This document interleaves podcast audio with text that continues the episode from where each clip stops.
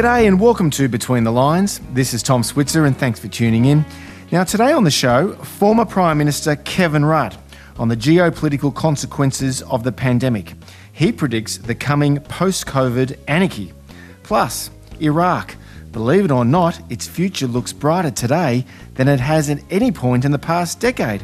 Stay with us for my chat with Linda Robinson from the RAND Corporation. She'll tell us why we should not give up on Baghdad's fragile democracy. Well, as coronavirus continues to take a toll on the health of nations around the world, one thing has become clear the winners and losers are not who we might have expected a year ago. The virus has taken an uneven and unpredictable course through the world, defying our usual assumptions about power and resilience. Some small, poor countries, they've been left relatively unscathed, while powerful, prosperous nations, they've been ravaged. So, what does this mean for global order and for the strategic rivalry between China and the United States? Will everything change? Or is the virus merely accelerating trends that were already in place? The former Prime Minister of Australia, Kevin Rudd, is the president of the Asia Society Policy Institute in New York. He's written an essay in the most recent issue of Foreign Affairs magazine in New York. It's called The Coming Post COVID Anarchy. And he joins me now from Queensland's Sunshine Coast. Kevin Rudd, welcome back to Between the Lines. Good to be with you on Between the Lines.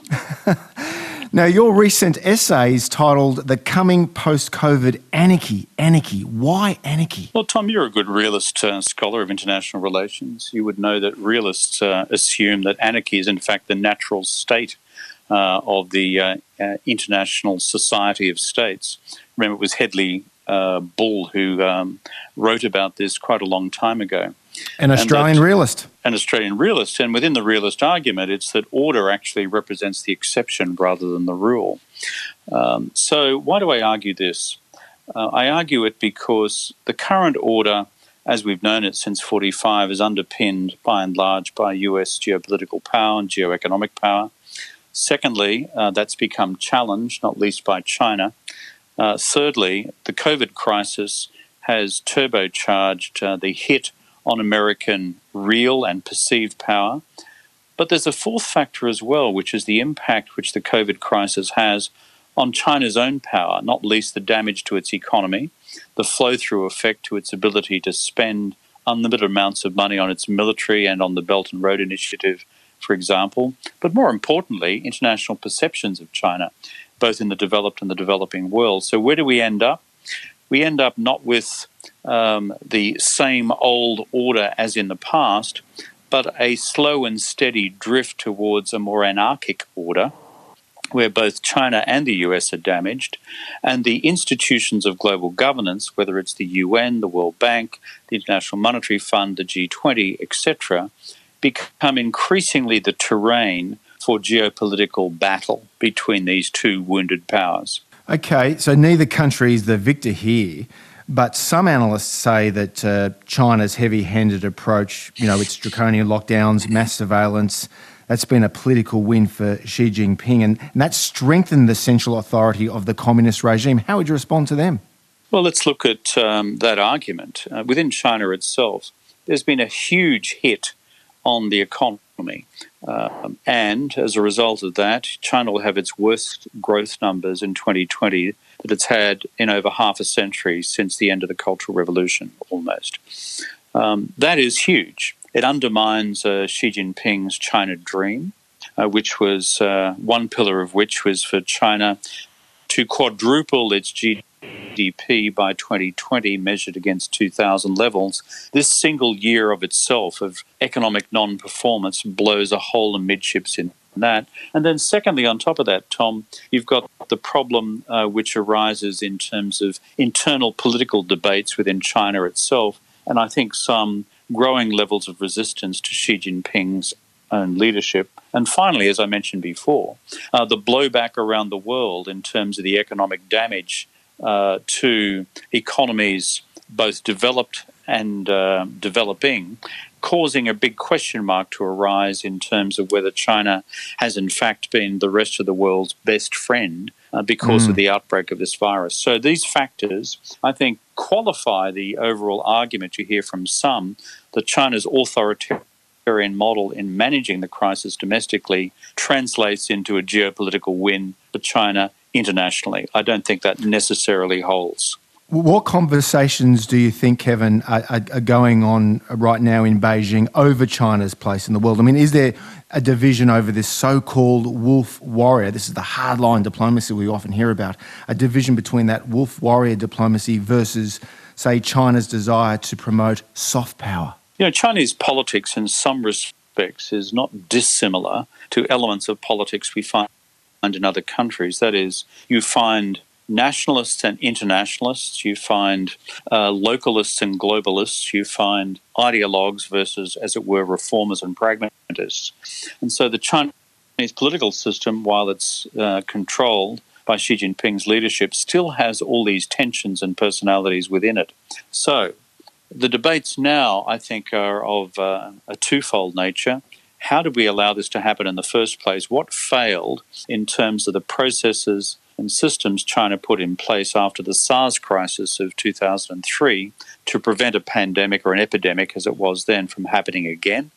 The second debate is how the hell do we get the economy back together again, given that China is a economy where 40% of um, GDP comes from the traded sector of the economy, and international trade is being blown to bits by this crisis. And the other debate uh, again between nationalists and internationalists is the one you've just touched on, uh, Tom, which is China's wolf warrior diplomats out there launching attacks against any critique of China's performance. Uh, on the one hand, to defend the party's legitimacy, and on the other hand, older, more seasoned diplomats saying this isn't actually contributing much to the improvement of China's global image. Those are the discussions and debates underway at the moment. Well, talking about this wolf warrior diplomacy, what do you make of China's recent boycotts or threats of boycotts of Australian exports barley beef? What, what's going on there? Well, as I've said um, uh, in other recent interviews since those public statements by the Chinese ambassador to Australia, it's unacceptable, in my view, for any ambassador accredited to any country to issue public threats against their host country uh, in 35 years or more of dealing with the Australia China relationship. I don't recall previous Chinese ambassadors ever having done that, nor do I mm. recall any Australian diplomat ever having done that, irrespective of the crisis of the day, whether it was Tiananmen or the things that I went through when I was in office, etc. So I think, as a matter of, shall we say, diplomatic practice, uh, what occurred then was regrettable, as has been some of the hardline commentary which has emanated from the Chinese nationalist media. Uh, the bottom line is, um, however, uh, the Chinese nationalists have seen um, the effectiveness uh, of uh, some of these sorts of measures when applied to various European countries in the past. Uh, the sorts of economic leverage which China applied to Norway after Norway, through the Nobel Prize Committee, mm-hmm. awarded the Nobel Peace Prize to a famous Chinese dissident. Um, and they've also seen how those um, economic leverage points have worked with various of the other Europeans. So this is not alien to the Chinese playbook. My argument about China's, Australia's management of uh, the relationship at present is that if the Australian government's of the view, and a view I in general support, that there needs to be an independent international inquiry as to the origins of the virus, transmission of the virus, notifications uh, to the uh, WHO and through them to the world community, etc., uh, then if you're going to put that forward as an Australian government, uh, then do some work on it first. Get a few other governments to come along mm. with you and advance it through the multilateral machinery which exists rather than just blow it out as a thought bubble. Um, that's the way in which you do real things in the international community rather than I fear sometimes pitching a diplomatic initiative primarily for domestic political leverage in Australia itself. And of course, what complicates matters further is President Trump's theory that the virus was leaked from a lab in Wuhan and raises the question why would China agree to an inquiry without losing face? This is Between the Lines on ABC Radio National. The familiar voice you're hearing is former Prime Minister Kevin Rudd. He's now President of the Asia Society Policy Institute in New York. We've been talking about his article in the current issue of Foreign Affairs magazine. Um, Kevin, we were talking about China and how it's uh, paid a price as a result of this coronavirus. Let's turn to the United States. Um, how badly damaged is the US in your judgment? I mean, will it recover reasonably quickly uh, with a change of administration in November, or does the damage go deep, perhaps too deep for recovery? There has been deep damage. Politically, the, the, the House is a divided House within the United States. Those of us who have followed US politics over many years have rarely seen it uh, this divisive. And that actually is a real factor in terms of constructing a post presidential election national consensus on how America engages the world in the future. American politics has become so binary, including on uh, America's uh, own future worldview.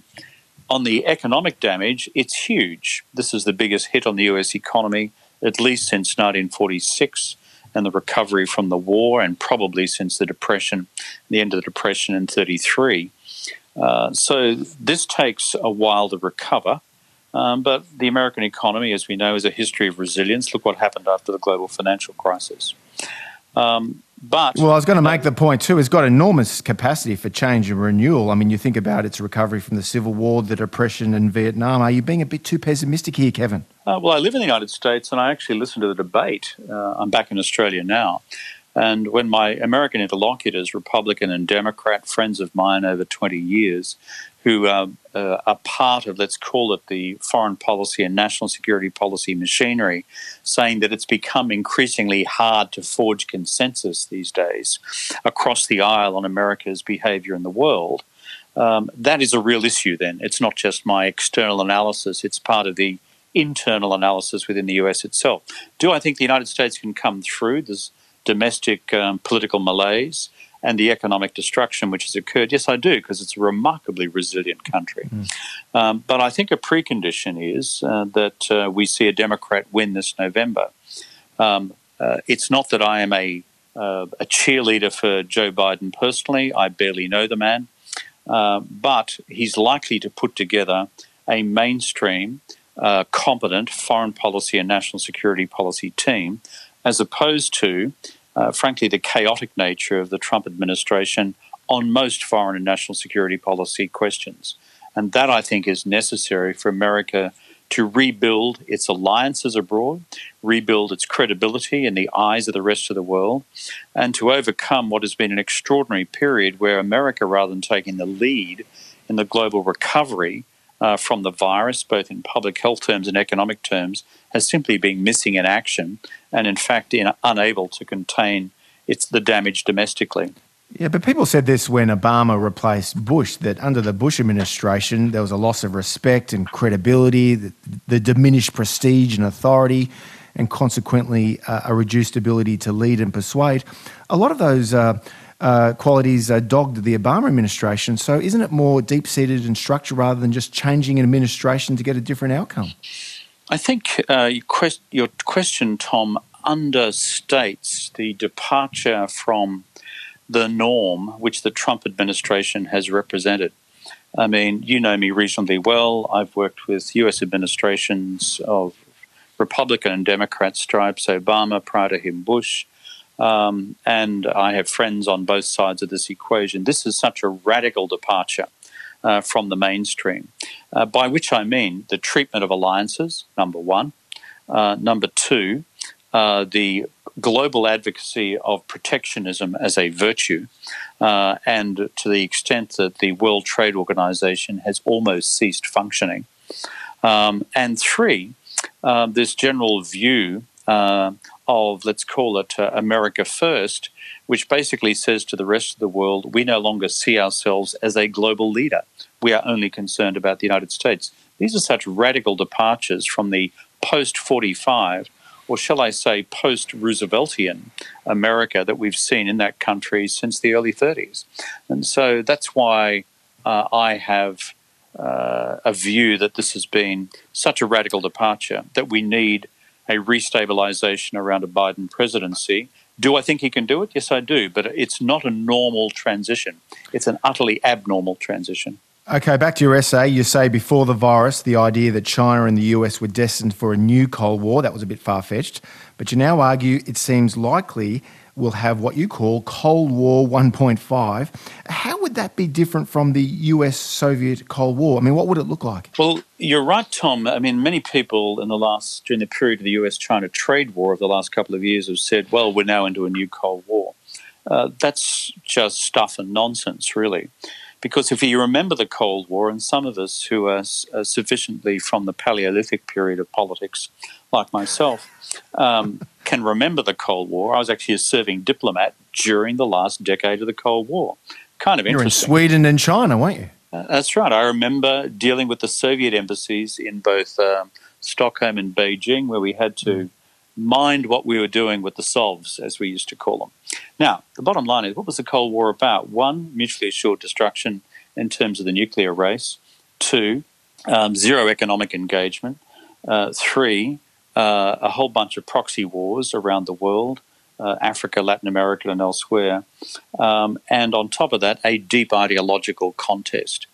Now, apply that to China uh, pre COVID, uh, then frankly, the conditions didn't all apply. Yes, some element of uh, nuclear competition, China's forced modernization with nukes, and enough second strike capability to have, in fact, a level of mutually assured destruction.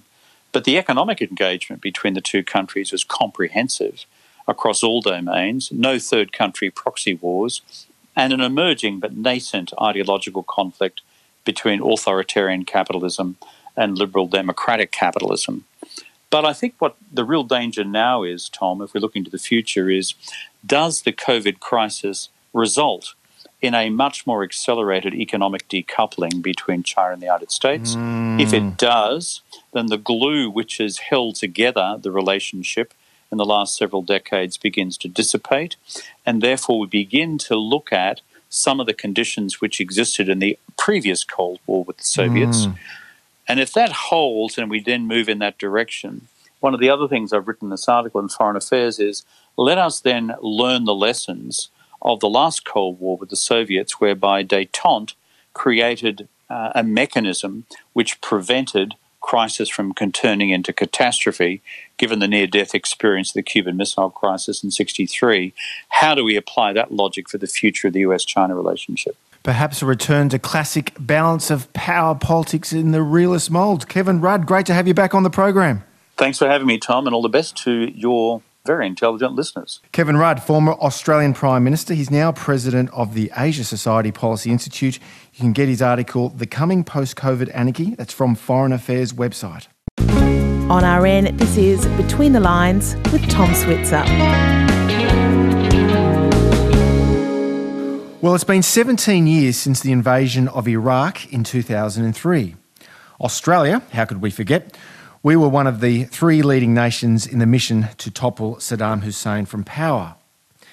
As we now know, that invasion and subsequent occupation is widely regarded as a strategic disaster, costing the United States and Britain, not to mention Iraq, dearly in prestige, credibility, and blood and treasure. Also, upending the sectarian imbalance enhancing Shia rule, and sparking a Sunni insurgency that ultimately led to those Islamic State jihadists. It's all true.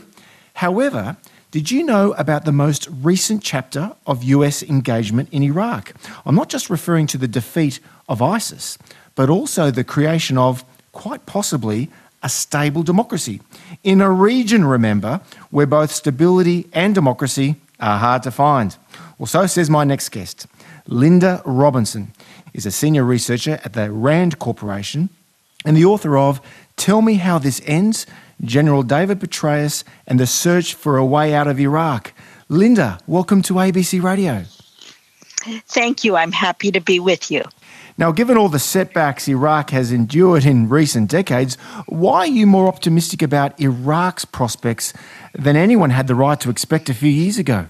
Well, what I did in that article was really try to take the long view as I've been going to Iraq since 2003 when I first covered the invasion as a journalist. I um, I think that people sometimes overlook the fact that it is one of the few parliamentary uh, democracies in the region, and it has had five, now six uh, peaceful changes of government with the parliamentary system, leading to long uh, negotiations to form a government. Um, but I would I would hasten to say uh, it is not a stable democracy. It is a fragile democracy, but it has been able to keep moving ahead mm. despite very very um, severe threat from ISIS, as you mentioned, uh, but also in the face of escalating tensions between Iran and the United mm-hmm. States, mm-hmm. which has really put a lot of pressure on Iraq. And now, of course, it's confronted with two additional things. I'm sure you'll get into them, but massive protests uh, erupted in October. Um, and that was right on my last uh, visit there.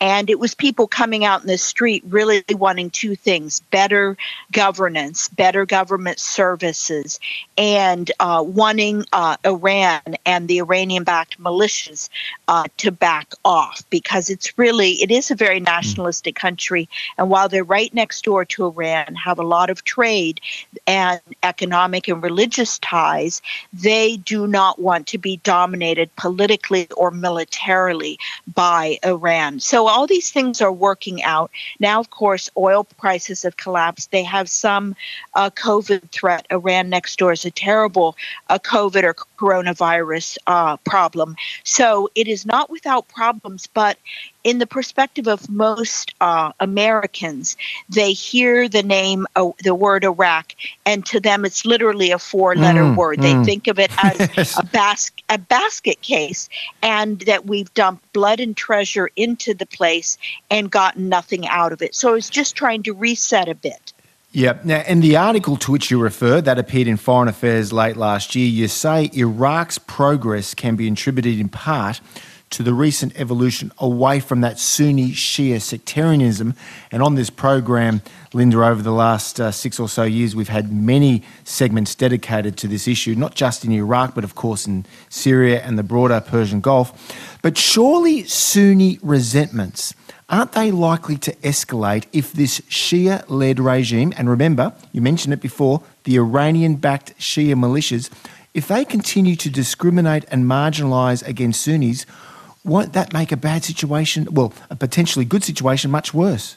Well, there certainly is a problem, I would say, mostly because the Sunni uh, areas or the mixed areas where the brunt of the ISIS fight to- occurred, and there was huge destruction, especially in places like Mosul, if they are not rebuilt, and the rebuilding is going quite slowly, that will inflame tensions. But what has happened is the youth have really moved away from the, the Shia Sunni uh, rhetoric and the demands now are much more issue based. Like they want a functioning government with less corruption, better water and electricity.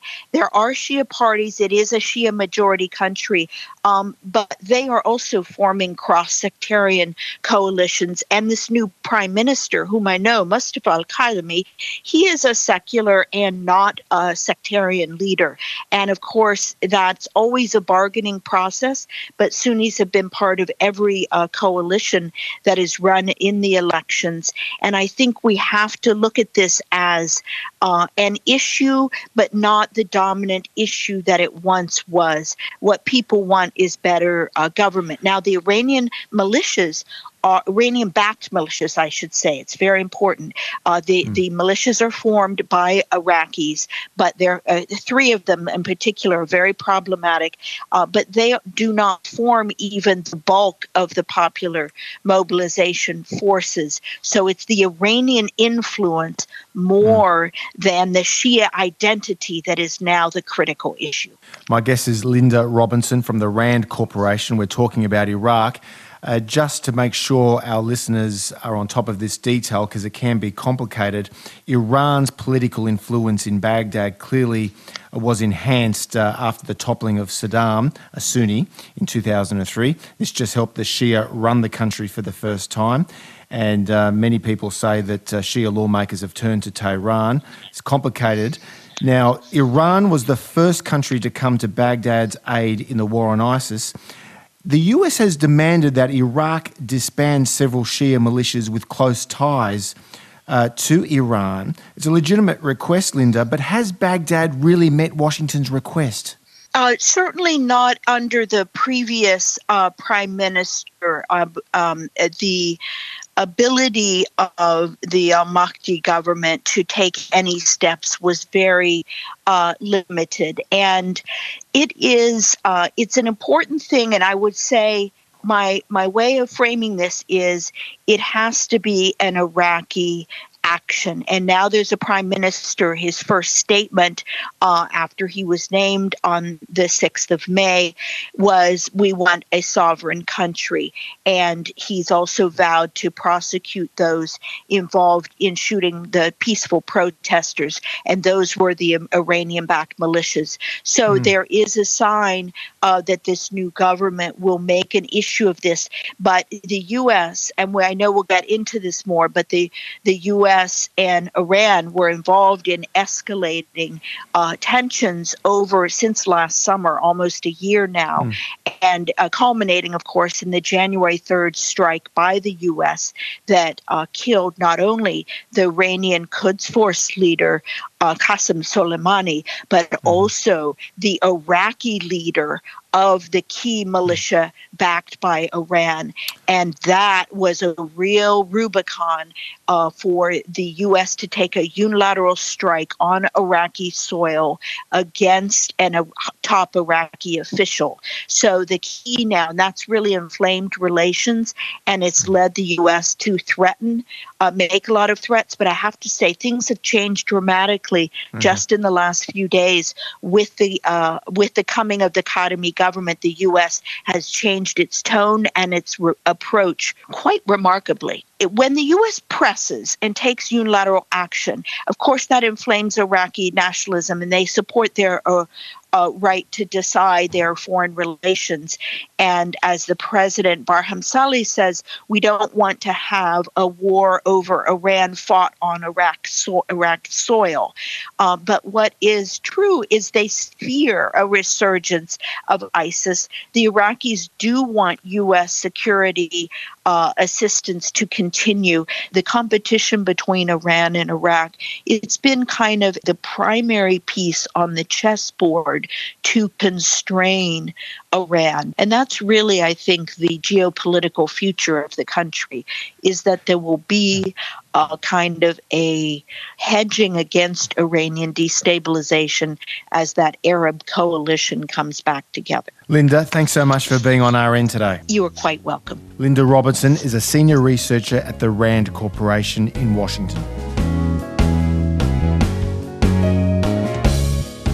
Well, that's the program this week. And remember, if you'd like to hear back episodes of the program, just go to abc.net.au slash rn and follow the prompts to Between the Lines. You can hear Kevin Rudd's debate with John Mearsheimer over China policy. That was last August.